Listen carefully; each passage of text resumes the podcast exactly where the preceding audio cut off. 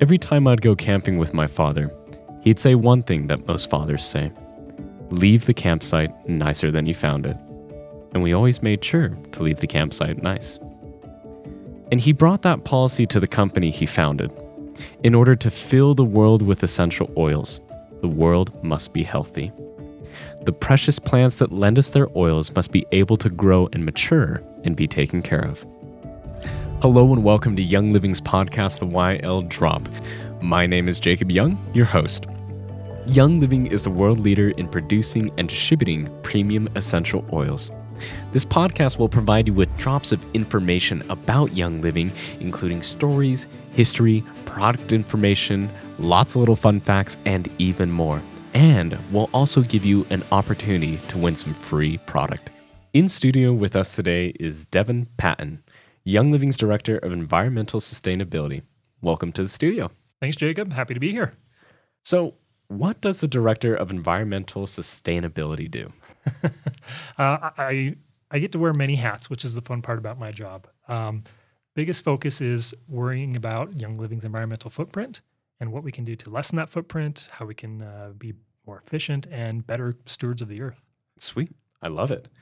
So, what kind of work or school did you go to or do to prepare before coming to Young Living? It's a good question. Uh, my undergrad is actually in, in international business management, um, but it was in between finishing that degree and working at a, another company that I decided I wanted to do something higher. And I started looking around the the, com- the country for different programs, and I ended up finding a, a master's program in environmental sustainability. It technically called a Executive Masters of Sustainability Leadership, and that one really interested me. Um, I, am a native of Utah. I love everything that Utah has to present in terms of the natural environments. I spent all my time in college in one of the national parks, um, and I wanted to ensure that that was preserved for my family and my kids and their kids. Um, and so when I found this program, I figured this was going to be my best opportunity to make an impact and do all I could to preserve those things for the future generations. That's great, and rightly so. We have to make sure that we take care of our earth, and our earth will take care of us. I think that's great.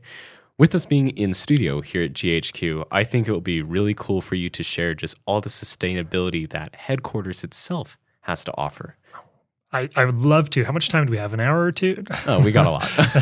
no, um, a lot of great things here at uh, GHQ. The building was built, I, I, think, with environmental sustainability in mind. Um, we've talked about how there's a ton of natural lighting, which I love.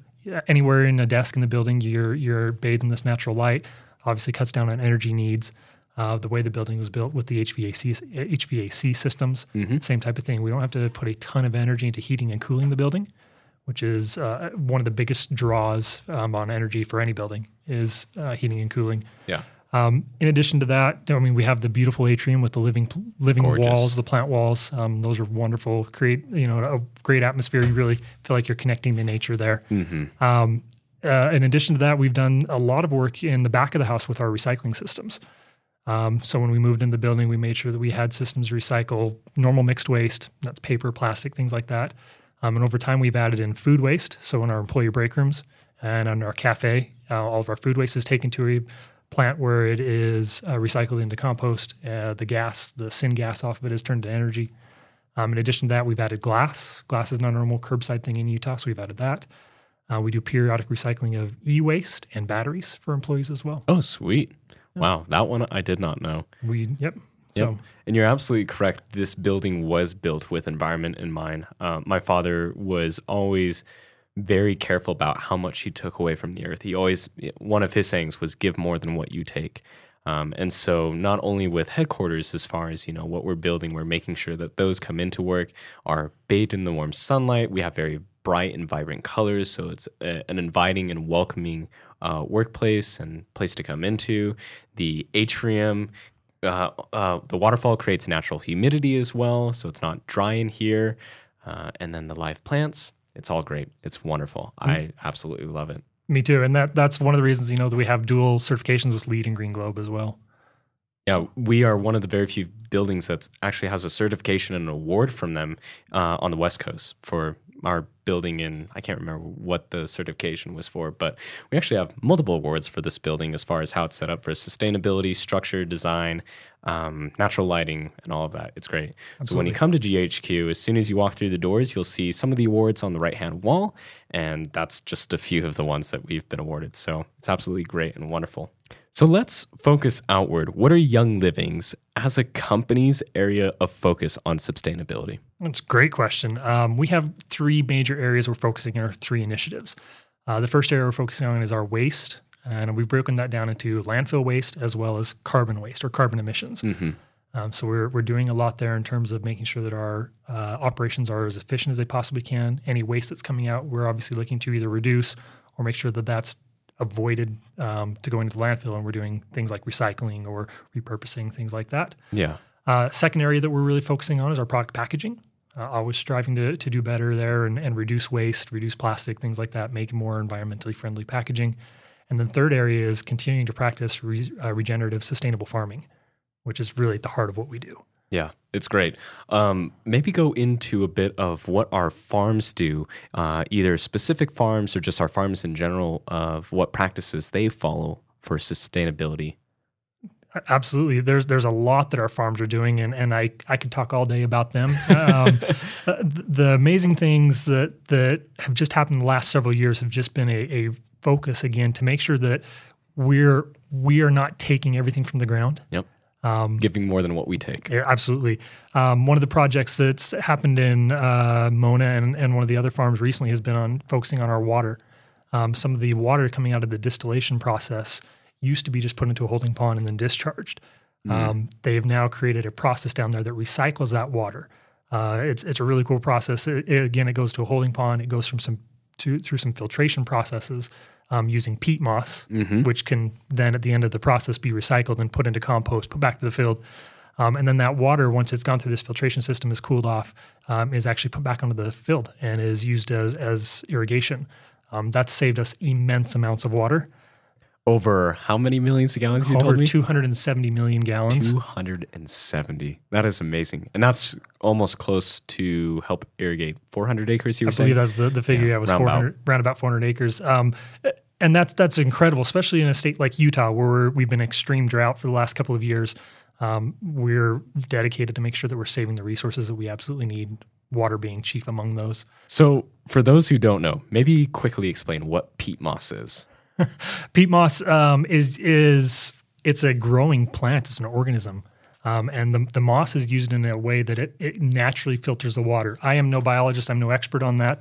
But I do know that you know we're instead of using a synthetic fiber, we're using this biological um, organism that helps clean the water, and then it can then be you know once it's at its end of its life broken down and put all those uh, nutrients back into the soil. Yeah, and correct me if I'm wrong, but I uh, you actually see peat moss a lot in like little ponds and fish ponds and stuff. It's mm-hmm. it's actually there, and fish use it all the time. They actually swim through it, if I'm not mistaken, to kind of clean themselves off as well. It's a natural filter. Yeah. So beyond the water conservation, how else do farms limit impact on the land? Uh, a lot of different ways. Um, our farms are, are great at uh, recycling biomass, so things that come out of the distillers, mm-hmm. um, recycling that into compost, using that as a natural fertilizer. Um, that's that's a great benefit to the soil to avoid a lot of the synthetic chemicals and things. Um, to use that uh, all the nutrients within the, that plant material and return it to the farm or return it to the field. Excuse me. Um, in addition to that, uh, we do things like our monarch way stations. So we have several areas at several farms that are set up to preserve pollinators, and pollinators are vital to the health of the plant, as we know, um, to be able to uh, make them thrive and grow. So we have s- several areas set up that are specifically set aside to um, protect the habitat that those those creatures need to reproduce and grow.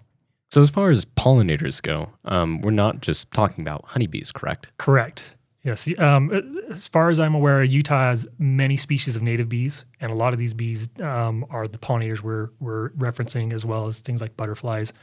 Um, again, that's why we, we're focused on the monarch butterflies. They're critically endangered, but there's other butterflies and bees that that are part of this ecosystem that we're trying to protect. So, what's the difference between our essential oils and the pollinators going to like a daffodil or sunflower? Um, what makes our why would pollinators go to our essential oils? Is the question. Well, they're the best, but um, no. Um, that, that's that's part of the, the healthy plant is is the pollination process, right? Um, if if we didn't have this pollination process, we wouldn't have these plants reproducing like they should be um, naturally, which is again part of the process. We don't want to have a lot of synthetic or or um, man made um, interference, if you will. So we talked about environment, and you also talked about the packaging that we um, provide with members for their products and stuff. How do we make that sustainable as well? That's a good question. Um, full transparency, we're we're ways off on that in being best in class. Um, We're getting there though. we are, we are, and the bright side is on that we've actually been doing a lot of work on our packaging. Um, we're part of a group called the Sustainable Packaging Coalition, and this is a group of individual or of organizations that are dedicated to improving consumer packaging. Um, through them and through their platform, we've been able to do some analyses on our packaging and found that actually a large majority of what we're shipping out the door is already easily recyclable. And easily recyclable means that you can put it in your curbside bin and have it recycled, or you can take it to a local drop off point, being a grocery store or, or maybe a community drop off point. And that curbside bin being the blue bin, obviously, correct? Absolutely, absolutely. Yep. Uh, most of our most of our rigid plastics, our bottles, uh, jugs, jars, those type of things can go right in them, um, as long as they're rinsed out, not not too dirty on the inside. Yep. Um, our glass bottles are from our oils, easily recyclable um, in most glass pickups. Um, we always recommend you just double check locally, but for the most part, that amber glass is very easily recyclable. So with the glass, what about the cap and the oil dropper, the plastic piece on the inside? Really good question. This this one's actually asked quite often. Um, the the lid, the ring, and then the insert, the dropper, if you will, um, are both made of resins that are recyclable. Um, it's one of the the more recyclable plastics. Um, the issue that we run into with that is most mechanical recycling pro- processes that sort your plastic. Um, these caps are small enough they kind of fall through the teeth of, Okay. of that those systems. Um, and so, so usually they're not as easily recyclable. Uh, I did get a tip from somebody that runs our local. It's called a MRF, a material recycle or material recovery facility, um, and he told me the best thing you can do is get a jug, like an orange juice or milk jug, and fill it up with those little pieces of plastic. screw the lid back on, and then put it in with your recycling. He says that will increase the chances that it goes through the process. That is such a good idea. I would have never thought that. So, and then uh, just making sure with the uh, with the glass and all the other products, make sure to wash them out, of course, before putting them in the recycling bin. Is there anything, any other steps that that our members or people who are using our products need to take? No, that that's that's the the guideline usually is that you want to make sure that they're clean and dry, so no additional oil or product. If you have a, a tub of something that has a, a more viscous liquid in there, if you tip it upside down and shake it nothing comes out, you're usually okay to toss it into your bin there. Great. So now all of you know what you can do on your side to save the environment and be a good impact for the environment as well. But what are we doing per se? It's a good question. There's a lot going on behind the scenes. Um, one of the questions I get asked quite often when we're talking about packaging is about plastic. Specifically, in your shipment box, you'll get it, and there will be an air pillow inside. And that's that's called void fill material. Um, this is a pro- uh, project that we've actually done a lot of work on behind the scenes because I hear a lot that people are asking, why can't we go to something like paper? The, Yeah. the perception that it's more environmentally friendly. Um, we put a lot of muscle into th- this issue and found that although the paper is more environmentally friendly on its own in a vacuum, if you will, um, it requires more paper to go in a box to provide the same protection as the air pillow So more trees. more trees. Um, it creates more weight on the box, so the boxes are heavier, which could impact shipping costs. Shipping cost, yeah. um, and and it doesn't provide quite the same protection as the air pillow. The, it's called the elasticity of it. Yeah. So you imagine a bottle of Zyng in there, or a bottle of Ningxia Red in there with, say, your your multivitamins, and if it hits a big bump, that paper crunches and it doesn't rebound like the plastic air Yeah. pillow does. Um, the nice part about those plastic air pillows is they are actually 100% recyclable, just like a shopping bag from a grocery store. So once you get your box, you can just put a little slit in it, squeeze the air out, put it in with all your shopping bags, and drop it off at your local store, just like you would for those items to be recycled. Great. I love it. And those Ningxia Red bottles are pretty hard to break. I've tried breaking them on purpose. I've yet to get one to break. So Absolutely. But we want to provide the best protection we can in the in the package. And so that's why we continue to use those air pillows. great. Love it. For those of you who've been listening to the podcast for a while now, you know that with each episode, we give away at least one product. And well, this one comes with three products. This exquisite bag is made of cork that is 100% natural, stain resistant, water repellent, and scratch proof. Completely renewable and sustainable, the cork comes from the bark of a cork oak tree, which can live up to 200 years. This harvesting process actually supports cork trees' longevity and encourages CO2 absorption. Not only are you getting this beautiful bag, but you're getting two wonderful oils inside it peppermint and the peace and calming blend. So comment hashtag sustainability down below for a chance to win this beautiful bundle. Good luck. So you mentioned three focuses um, uh, as far as what we are doing to become sustainable: uh, regenerative farming, better product packaging, and now the last one is our waste and carbon emissions. What are we doing for that? Great question. Um, we focused. We started first with waste, so we were focusing on the waste we were sending to the landfill. A great example is the the distribution center in Spanish Fork. Uh, we've been focused really hard there on reducing the amount of waste that comes out of there, uh, and implemented a very ro- robust recycling system. We have an amazing recycling coordinator there that runs that program, mm-hmm. and they are doing things like we've implemented baling of plastic uh, sheeting, recycling of cardboard, reuse of cardboard. Um, recycling of all of our plastics and materials. We actually have a semi truck that we ship out of there every so often full of materials to be recycled. So instead of taking a big dumpster to the dump, yeah, uh, it's all going to a recycling partner. Um, and we're in the middle right now of working with a partner to get certified uh, zero waste to landfill. So we're right now hoping we'll hit mid 90% of all of our waste is not is wow. being avoided from going to the landfill. So w- what does that certification get you per se, or is there any fancy discounts or anything like that that you get with it? Um, that's just really it's a validation of all of our work. Great. Um, but it's a third party validation. So they go through and do a very strenuous audit and look at all of our records and make sure that we are doing as we say, um, even down to the point of weighing and looking at all the weight of material that is taken out of that uh, facility. So it's the golden star to show the world that we just are the best. Absolutely. I love it. So we talked about waste, and that is all great, and we're so close to that certification. Oh, well, hopefully we're getting close we're to getting that. Very close. Awesome. What about carbon? Carbon is a is a big bear. It's a it's a big project, but it's actually one of the most impactful. Um, we are currently just exploring what our carbon footprint looks like. So we've embarked on a project called a carbon inventory, and that's essentially where we look at all of the activities through our entire operation, through our entire supply chain, both upstream and downstream, at all the project or all the activities that emit carbon or mm-hmm. or other emissions. Um, once we find all those activities, we quantify them and then we can use some calculations to determine a CO2 equivalent of all the emissions we create. We create. Um, once we have all that data, then we're going to be able to look at ways we can reduce those emissions through efficiency projects, um, and then hopefully um, look at setting some goals for reducing our carbon footprint. Um, the biggest question that I get asked though is why? Why do we do this exercise? Yeah. Um, we understand that we as a society, human beings, are having an impact on the climate um, and carbon emissions uh, is the biggest impact we're having. And yeah. it, can, it can serve to cause issues, especially where we depend on Mother Nature to provide the best environments for our products. We want to make sure we're treating her right and then we're not putting a bunch of toxins in the air that can change all that.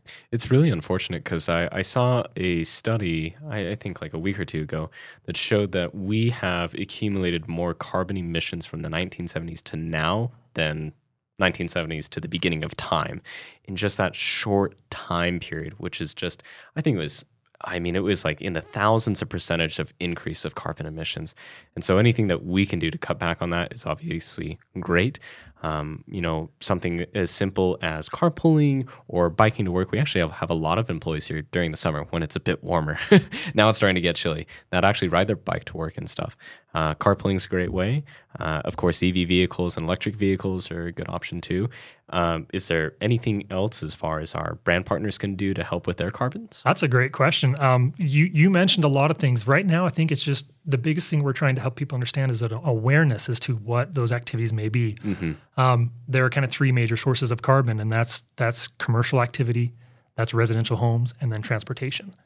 Um, so some of the biggest things that brand partners can do is is be aware of their transportation. Can they take alternative methods? Is it walking or taking public transport or a bike or something like that? And if it if that's not an option, you know, how can you reduce your amount of trips? Can you do several things in one trip instead of going multiple t- places and you know in the same day and taking multiple trips yeah and make sure that it's within reason as well we don't want you to have to go out of your way if you are going out of your way to do it i mean all all the blessings to you, props to you, and all of that. But also make sure it's worthwhile for yourself too. Absolutely, absolutely.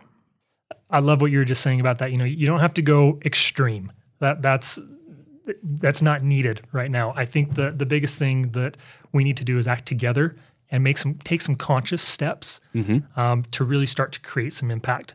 Um, from there, we can then start to figure out, you know, the better solutions uh, that we can all be taking together. But you know, for now, that's why at Young Living, that's what we're why we're taking these areas of focus and and taking the steps we are now is to start to build that momentum together. Yeah, baby steps turn into big steps, big strides, and then running, of course. You know, we're doing it here at corporate, and then you're also joining with us. And we hope that, you know, if you're not right now, that you can start joining with us as well um, from wherever you may be in the world. Uh, just kind of make this world a better place for itself and to keep it healthy as well. And one thing that I would love to uh, quickly ask is with all of this sustainability, are we saving money at the exact same time? We are. There there are certain instances where we're saving money. There's certain instances where we're spending some more money, but the result will be a savings um, altogether. The when we talk about things in in the sustainability industry, um, the results from climate change are going to be catastrophic if we don't make some changes, and the the economic impact could be very great. So we're putting some investment in front in some of our things because we're hedging against. We're going to avoid a lot of costs down the road. So Yes. Overall, yes, it's saving money for sure. And it's great because whatever money we're saving, we can put back into the programs for sustainability, the farms itself as well, to help with the sustainability and the environment itself. And it's just, it's a great all around circle, I would say. Uh, it's just, the, well, I guess triangle in this case, you know? so I think that's absolutely great. For you, because you're so passionate about, you know, being en- environmentally uh, protective and safe and active uh, and responsible, is there anything else that like screams to you or something that you really just would love to share with our audience? the, the biggest thing that I would love to share is just start somewhere. I think a lot of people get overwhelmed when they think of, oh, I could be doing this, and I have friends that are doing this, and so so and so is, re- is you know like the best recycler ever, and, and you don't know where to start. Um, I- my best advice is just to start somewhere. And Yeah. if you need to know where to start, you have questions, reach out to us. Um, we have an inbox that's sustainability at youngliving.com Great. shoot me an email and ask me any question you have, and I'd be happy to give you as much information as I can. I don't have it all. I'm not the I'm not the know all expert, um, but I, I would be happy to share you know my thoughts and, and insight. Well, Devin, thank you so much for your passion and all that you do here at Young Living and for everybody else outside of Young Living as well. And uh, once again, uh, Devin is Young Living's Director of Environmental Sustainability, and we appreciate you for coming on to the show. Thanks, Jacob. Happy to be here. And thank you to all of you for tuning in and listening to this episode. Don't forget that we release a new episode every other Monday on all of our platforms, which include Spotify, Apple Podcasts, YouTube, and our newly refurbished website at www.youngliving.com. Don't forget to oil up, wild family. This is Jacob Young, dropping out.